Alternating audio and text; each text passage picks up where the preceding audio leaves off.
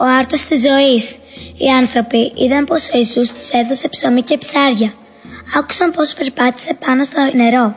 Ήρθαν πολλοί στον Ιησού και ήθελαν να δουν περισσότερα θαύματα. Ο Ιησούς όμως τους είπε «Ήρθατε σε μένα επειδή φάγατε τα ψωμιά και χορτάσατε». Δεν καταλάβατε όμως ότι το θαύμα αυτό είναι ένα σημάδι από το Θεό. Ο Θεός δεν θέλει να έχετε μόνο τη συνηθισμένη τροφή. Θέλει να σας δώσει την τροφή που σας τρέφει μόνιμα για την αιώνια ζωή. Οι άνθρωποι άκουσαν τι τους είπε ο Ιησούς και ρώτησαν «Τι πρέπει να κάνουμε γι' αυτό» Ο Ιησούς τους απάντησε «Ο Θεός θέλει από εσά ένα μόνο, να εμπιστεύεστε τον εαυτό σας σε μένα και να πιστέψετε ότι ο Θεός με έστειλε σε εσάς. Του είπαν τότε «Δώσε μας μια απόδειξη για να δούμε ότι έστειλε ο Θεός. Κάνε ένα θαύμα για μας». Όταν οι Ισραήλτες ήταν στην έρημο, έφυγαν το μάνα, το ψωμί από τον ουρανό. Ο Ιησούς τους απάντησε «Ο Θεός μπορεί να σας δώσει ακόμα περισσότερο. Σας δίνει το ψωμί που χαρίζει τη ζωή». Και αυτή το παρακάλεσε «Κύριε δώσε μας αυτό το ψωμί». Τους είπε τότε ο Ιησούς «Εγώ είμαι αυτό το ψωμί, ο άρτος της ζωής». Όποιος έχετε σε μένα δεν θα πεινάσει και ποιος εμπιστεύεται τον εαυτό του. Σε μένα δεν θα διψάσει ποτέ και αυτός που θα έρθει κοντά μου, εγώ δεν θα τον αποδιώξω. Η Μεγάλη Γιορτή Κάποιοι σεβείς άνθρωποι προκάλεσαν το Ιησού για φαγητό. Ο Ιησούς τους διηγήθηκε τότε μια ιστορία.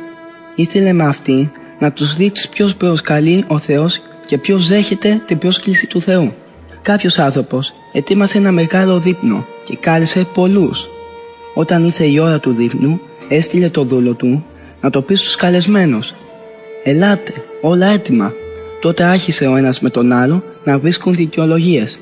Ο πρώτος του είπε «Αγόρασε ένα χωράφι και πρέπει να πάω να το δω, δεν μπορώ να έρθω». Ένας άλλος του είπε «Αγόρασα πέντε ζευγάρια βόδια και πάω να τα δοκιμάσω στο χωράφι, δεν μπορώ να έρθω».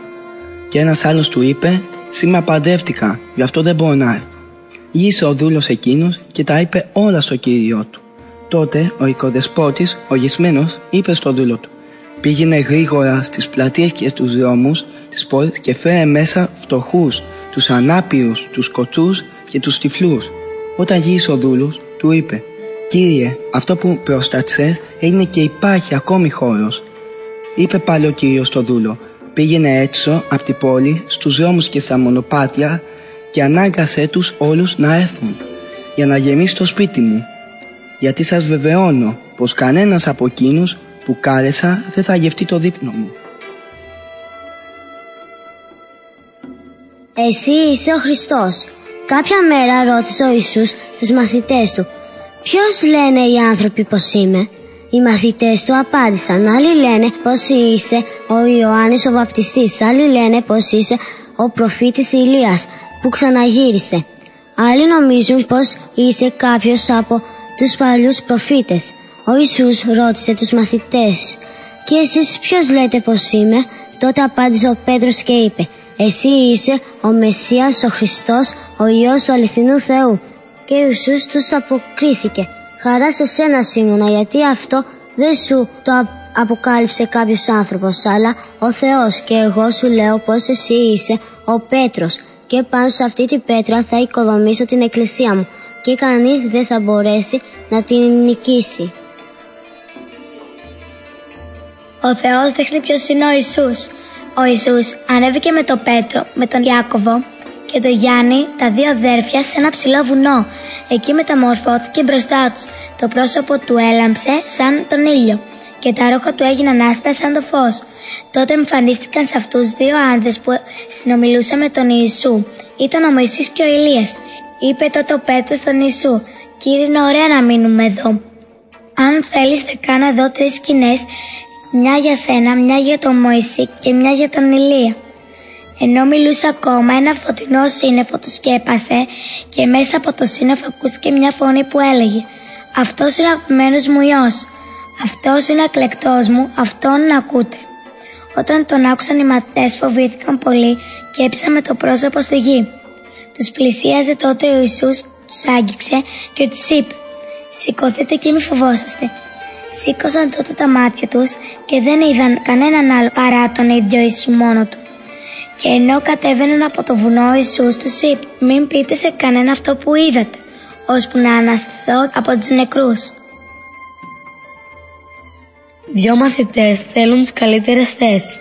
Μια μέρα πλησιάζουν τον Ιησού δυο μαθητές, τα αδέρφια Ιάκωβος και Ιωάννης, και του λένε «Δάσκαλε, θέλουμε να μας κάνεις τη χάρη που θα σου ζητήσουμε». Ο Ιησούς τους ρώτησε «Τι θέλετε να κάνω για σας» και εκείνοι του αποκρίθηκαν «Να μας βάλεις να καθίσουμε ο ένας στα δεξιά σου και ο άλλος στα αριστερά σου, όταν θα είσαι σε όλη σου τη δόξα». Όταν τα άκουσαν αυτά οι υπόλοιποι δέκα μαθητές άρχισαν να γανακτούν με τον Ιάκωβο και τον Ιωάννη. Κάλεσε τότε ο Ιησούς τους δώδεκα μαθητές και τους λέει «Ξέρετε ότι σε αυτόν τον κόσμο οι βασιλιάδες των λαών τους καταπιέζουν και τους ματιχερίζονται άσχημα. Σε εσάς όμως δεν πρέπει να συμβεί αυτό.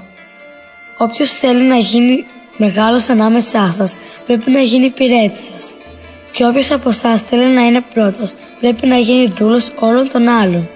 Γιατί και εγώ δεν ήρθα για να με υπηρετήσουν οι άλλοι, ήρθα για να τους υπηρετήσω τους ανθρώπους και να δώσω τη ζωή μου για αυτούς.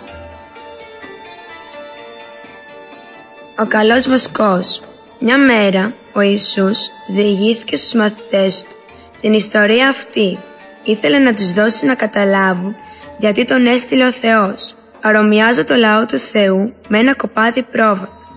Τα πρόβατα αισθάνονται ασφαλή όταν έχουν ένα βοσκό που το γνωρίζουν και τον εμπιστεύονται.